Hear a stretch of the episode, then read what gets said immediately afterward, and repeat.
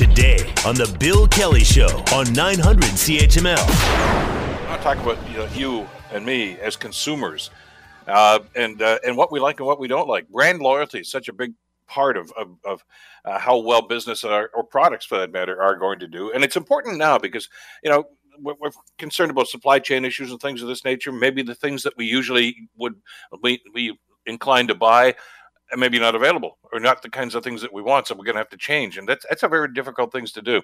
Uh, there's a new survey out about uh, the top brands in this country, uh, what we buy and why we buy them. Uh, that's a rather interesting study uh, as to what our habits are. I want to bring Bruce Winder into the conversation, who's a retail analyst and author about all of this, uh, because it's, uh, as I say, going forward now, as we try to get our economy back on our feet, where are we going to be spending our money and why are we spending it on those products? Bruce, good to have you back on the show. I hope you're doing well these days. Yeah, I'm doing well. Thanks for having me on today. Let's talk a little bit about the, the top brands, uh, well, in Canada. I mean, they, they talked about global issues here, and they broke down some of the countries here, too. Uh, not surprisingly, it's, it's Tim Hortons, I guess. Uh, you know, that's the thing that we seem to gravitate to. But aside from the list itself, and we'll get to, to some of the names on these, what, what establishes brand loyalty? As a consumer, what are we looking for, and why do we cling to, to one product over another and say, this is it, and, and I'm not going to vary from it? Yeah, it's, it's mostly about trust. It's mostly about trust, and, and trust drives loyalty. And trust is really, you know, a function of saying you're going to do something and doing it and following through consistently over a large period of time. Um, and that trust is built on, you know, everything from having fair products or services at fair prices, you know, being um, somewhat transparent in the media and not being, you know, caught for a number of sort of scandals. And uh, and also maybe, you know, these days, especially, trust is also about if you're a good corporate citizen, if you are doing your part to try to protect the environment and also do your part to try to help society. And, and okay, let's use Tim Hortons as an example, because I think they check most of those boxes, if not all of them, don't they? Yeah, I mean, I was a little bit surprised, yes and no, that Tim's was sort of number one on this. And every survey, you know, there's a million different ways you can do a survey. And sure. You can sort of, you know, de- depending on the questions you ask, you get a different answer every time. But, I mean, Tim's has done a good job. They they do check a lot of the boxes. They went for a, through a rough patch a few years ago um, where they had a few issues. But if you look at what they're doing now in their marketing and some of the, you know, um, initiatives they've taken to try to give back to the environment, they, they, they seem to be back on the right track. And, and they are, you know, they are a Canadian icon, right? So it kind of makes sense. Perceived to be a Canadian icon. I mean, uh, yeah, they're not owned by Canadians. They're owned by folks from uh, Brazil. But, you know, we still anymore, feel yeah. that they're Canadian, right? Well, and that's the perception, isn't it? And, you know, that and the perception becomes the reality. I mean, it was started, well, it started in Hamilton. You know, uh, Ron Joyce and uh, and a couple of partners got, the, you know, the, the thing going on Ottawa Street. And uh, it's, that's the Tim Hortons Museum, of course, now. And it's gone worldwide. So, I mean, I guess pride and the national pride, I guess, plays a role in in this too, doesn't it? It really does. Everything from its strong connection to hockey. Like I was down to see the Eagles in Buffalo a couple a couple months ago, and in the uh, in the bank center down there, they have sort of almost like a Tim Hortons special shrine type store, and uh-huh. It was really cool. And you know, I think most Canadians do feel that there's there's a pretty big affinity with the brand because we all kind of grew up it, with it, drinking it. Whether you're a new Canadian or you've been here for a while, it doesn't matter. You kind of grow up drinking it and, and you use it every day. So it has the opportunity to earn your trust every day, too. That's the other thing about it, you know, when you go for that coffee. I, they call them bake shops in Buffalo, though. That, I find that intriguing. They're, they're Tim Hortons bake yeah. shops, not Tim yeah, Hortons donuts. It's a little donuts. Different, right? Yeah. Uh, well, and again, that's one of the things I was going to ask you about. Let's let's talk about Tim's, I guess, in this regard. Uh, you know, I remember those first stores, and, and I know some of the guys that bought franchises, or their families did back in those yeah. days in the in the sixties. And you know, for twenty-five cents, you could get a coffee and a donut. Uh, uh, it's prices have gone up. We get that. But they did take some heat a few years ago when they decided to expand uh, the, the menu items, though, didn't they? They, just, they were not donut, not just a donut shop anymore. They they got into the soup, the sandwiches, uh, even ice cream for a while. Uh, they seem to have dropped that idea right now. But uh, when you've got brand loyalty like that, how how dangerous is it to, to actually decide, okay, we're going to change the the essence of the brand? Yeah, you got to be really careful with that, you know. And I think, uh, in my opinion, Tim's was uh, bought by the new owners, private equity company. And uh, I think they were they did a lot of things to try to sort of juice the earnings of the company, juice the profits, including adding a lot of different menu items, and also having some spats with the franchise owners and having some yeah. spats with some employees.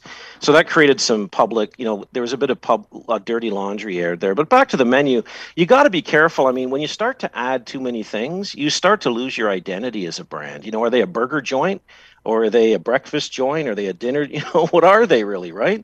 And then it starts to turn into sort of a cafeteria. So you have to be really careful with the type of products you add. And, and what, the, what they've done is they announced this a couple of years ago.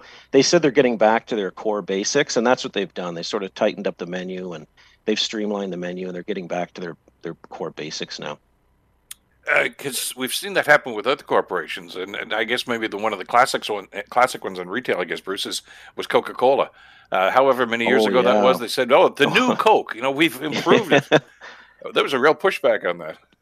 That was massive, you know, that was, in, it's in all the business uh, textbooks and all the business case studies you go to and read about, but yeah, they came out with new Coke, and it was an absolute flop, and then they, you know, they brought back their old Coke, and ran two of them for a while, and then finally got rid of it. And they have to be careful. I mean, they've I think they've done a decent job. They've come up with a new packaging for Diet Coke with a tall, thin can. They come out with four flavors. I think it's working for them. But, boy, on that one product, the Coca-Cola product, you know, that's that's their core business. That's their beachhead. You know, you don't want to mess with that at all.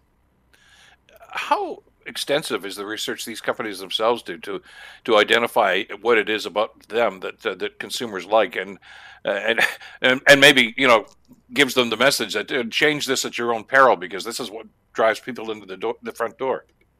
Well, you know, the big companies, like the companies who come up with these studies, they do a they do a pretty good job in terms of research methodology. You know, another study I was looking at before the call was one that came out from the University of Victoria. Then they come out with one every year. And ironically, the last couple of years, Timmy's hasn't been on the top ten. But, you know, um, they do a pretty good job. I mean, they know what they're doing. They're professional marketing people, and they ask all kinds of questions. And, you know, you always want to try to find out sort of that usage and attitude and, and how you emotionally connect with the brand. You know, I mean, trust is a big word, right? So, you know, you really have to earn trust. And they would examine that across a number of attributes and, uh, you know, come up with a, a fairly uh, strong, robust, complex sort of way of approaching this. So, uh, but it is, it's the holy grail. If you're in the brand business, you want that trust. That is the holy grail for you to earn that trust and keep it, to your point, with consumers.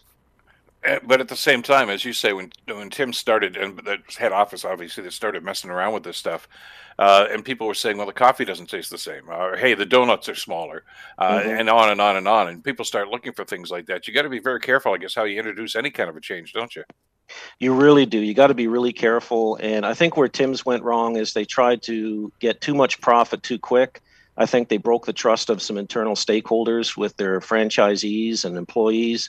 And that in turn leaked out, and suddenly they broke the trust with their consumers, right? The everyday Canadian. And uh, that's really tough. I'm actually surprised that they got back this quickly. Um, but I guess we really love them. The good thing is when you really love a brand and you have a lot of equity, you forgive them if they make a mistake. You know, uh, I was, it's like you have I was going to ask you about that. Yeah. How do you, how do you get loyalty back when something like that happens? The best thing to do, and I don't think they've done it directly, but the best thing to do is you can't really, I guess you can't apologize, but just, you know, apologize if you can. If not, just change your ways, go back to the way you were. And they've done that. They hired um, a new person in marketing uh, for McDonald's, Hope Bagazzi. And she's done, I think, a really good job. I think a really wonderful job with the brand since she's taken over. Um, and uh, she's really got back to that true brand essence. You know, I like the sort of the Justin Bieber thing they have, too. I think that's really cool because whether you love Justin or not like him, he's Canadian, right? He represents Canada, Canada on the world stage. So I think that helped a bit, too, especially with youngsters, younger people, millennials, Gen Zs. And uh, but you really just have to go back to your ways. But if you built up some equity, it's like any relationship, you'll be forgiven. Uh, I'm glad you brought the Biebs up uh, because that's a, that, an interesting art, a, angle to this whole thing too uh, about brand loyalty. But about also, there's Justin Bieber has a brand loyalty too, and you know maybe they haven't tried Tim Hortons, maybe they will now. I mean, is, is it important to have a spokesperson uh, that that can generate that that sort of activity? It is. I was doing some research last week about collaborations, and uh, that seems to be one of the. the the takeaways that you can get as two brands is you kind of introduce each other to your customers. So, you know, if there's a, if there's ten million Bieber customers and ten million Tim's customers, they're not all going to overlap. So suddenly they start trying each other's products and services, right? And then you're able to grow your business and sort of grow the tent, so to speak, for your customer base. Uh, or just uh, somebody who maybe isn't as famous, but uh, that you develop a likability. I'm thinking of uh, Gary, the Canadian Tire guy, comes to mind. I don't know how many years he's been doing those commercials, but he's a likable guy, has a bit of a sense of humor, and he's he's selling oh, yeah. a brand that I think a lot of Canadians are, are pretty comfortable with, Canadian Tire. Yeah, no, they are. Canadian Tire is a Canadian icon. I mean, um, they're right up there in terms of trust. They, they've got pretty much a squeaky clean image. And yeah, that guy is, is awesome. That guy uh, is really funny. They've had him for, you know, a while now. And he's really great. He really represents sort of, I think, how Canadians see themselves. You know, they, yeah. t- they don't take themselves all seriously. They're kind of a little bit of fun and things like that. And I think he represents that well in terms of who one of their target customers are. And, and, and the idea about having a spokesperson or somebody that you identify with that, I mean, we've some, uh, so many different things like that as well, or just voices. Uh, and, and that seems to be a big thing up with some of the U S marketing, maybe not so much here in Canada, but uh, an awful lot of the time, uh, celebrity voices to do advertising. And even if you don't at first recognize the voice, uh, there's a comfort level because you you do know that individual. You just have to kind of put the voice with, with the, the past memory of who it was. I, I'm thinking of Tim Allen, remember, did the uh, for years now, did commercials for the state of Michigan, where he's from. Yeah, and exactly. they, never, they never said, hey, hi, I'm Tim Allen. You don't see him. It's the voice. And, and Gene Hackman and, and other people have made an yeah. awful lot of money uh, as, as voice artists. And to, uh, again, that's a voice you trust. It is. And I've even seen Ryan Reynolds, I think, do some of that too. So you know what? It, it's definitely, when you hear that voice, you know who it is. And you you have that trust inferred, right? Because you trust that character, the, maybe the role they played in the, in the big screen, or just their their personality every day. So yeah, it's a great thing. It's a bit of a dangerous, uh, it's a double-edged sword though, because you're only as good as that, uh, as the image of that person though that you're using, right? So if things go sideways with that person in their personal life, then, you know, you're going to have to sort of do some damage control as a brand as well. Yeah, we've seen that happen more than a few times, haven't we, where they've had to drop, well, Tiger Woods is a, a good exactly. example of that when he was going through his problems years ago. Uh, look at all the endorsement stuff that he lost out on. Uh, but does that deter? I mean, you know, you're right. I mean, that can deter, I guess, somebody's buying habits. But we, we seem so so st- structured in, in the, this is what we want. You know, I'm going to go buy a new car. What are you going to get? I'm going to get a Toyota because I've always bought Toyotas. And I'm, the, there's a loyalty there. And even if you're not quite crazy about them or something else comes along, you still stick with that sort of thing. Or, you know, whatever brand of, of orange juice or what. Like, we don't we don't mess around very much, and we don't experiment very much, do we, if we find something we like? Yeah, it really depends on the customer segment, because there's different customers who are sort of steady eddies, and there's some that try everything. It also depends on the commodity, whether it's cookies versus cars. But yeah, once you find a car you like, I mean, that's a big purchase. That's a high-risk purchase, right? Once you find a brand that you trust, you're probably going to stick with it, you know, because, you know, if you if you drop the ball, if you make a mistake on your car, that's a real expensive mistake, right? You might try a new pack of cookies at the grocery store because, you know, there's so many of them, and, you know, the risk is low if you make a mistake. But on the big stuff, you're right. You're gonna you're gonna when you find someone that works, you're gonna stick with them if you can. And this this loyalty is, which is so key in a situation like this. Uh, I, I, I I always use the example. I mean, if you if you really like something, you you'll get it no matter what, uh, whether it's to a, a brand, as you say, a cereal, a car, whatever the case might be. Uh, you'll wait for it, I guess. I, I, I've heard of people that say, "Well, use the example of an automobile. Uh, I'll wait for that one. I'll I'll order it. I'll wait for it because I'm not going to go anywhere else. I'm not going to another lot. I'm not going to another you know auto manufacturer. I'm going to stick with this one." Uh, and it's it's interesting to see how how loyal we really can be in situations like that. Yeah, that's that's very topical right now because I know a lot of people are waiting for cars because of the chip shortage, right? We've experienced because yeah. of COVID. And there's a lot of people who I've saw someone on on social media say, yeah, I waited seven months, my car finally arrived, you know? Jeez. So you're right. I mean, you'll wait because you know that, you know, the risk of getting something you don't like, well, you're paying a lot of money for something you don't like. You might as well wait and get it right, or you don't want to buy a, a product with a big problem, right? So yeah, mm-hmm. people, there are certain people who are very loyal to brands. Now, if you needed a car for work and you couldn't, you'd lose your job if you didn't have a car, you probably change your mind, right? But if you yeah, can yeah. wait, you will. So there is a real strong loyalty there, especially with uh, with with large ticket, you know, purchases like a car or other big things like that. And yeah, I'm going for coffee. This is where I'm going for coffee. I want a burger. This is where I go. It's not the first place you pass. It's the the one that I identify, whether it's the Golden Arches or, or Harvey's. There's another Canadian company that seems to have a, a fair, loyal following too. You know, because and I, I hear that time and again, well, they're a Canadian company. And that, that matters to to a lot of people. It does. I mean, Harvey's has always been, they kind of, they're kind of quiet, you know. You don't see the same profile, but they're great company. They make great food. And, um, yeah, I mean, sometimes, you know, companies are under the radar and just quietly do a great job, like A and W and things like that too, right? So, yeah. So, yeah, I mean, it's, and it does help if you're Canadian. I think we do identify with Canadian brands. I mean, in Quebec, they identify with Quebec brands for sure. And absolutely. I think it's like that. You know, you look at America, Americans, they have American brands they love too. So there is, there is a bit of that. There is some international play. You know, there is uh, brands that we love that aren't Canadian, but certainly the ones that are Canadian, you know, we look at them a little different, like the Loblaw, the Canadian Tire, et cetera. Mm-hmm. Exactly.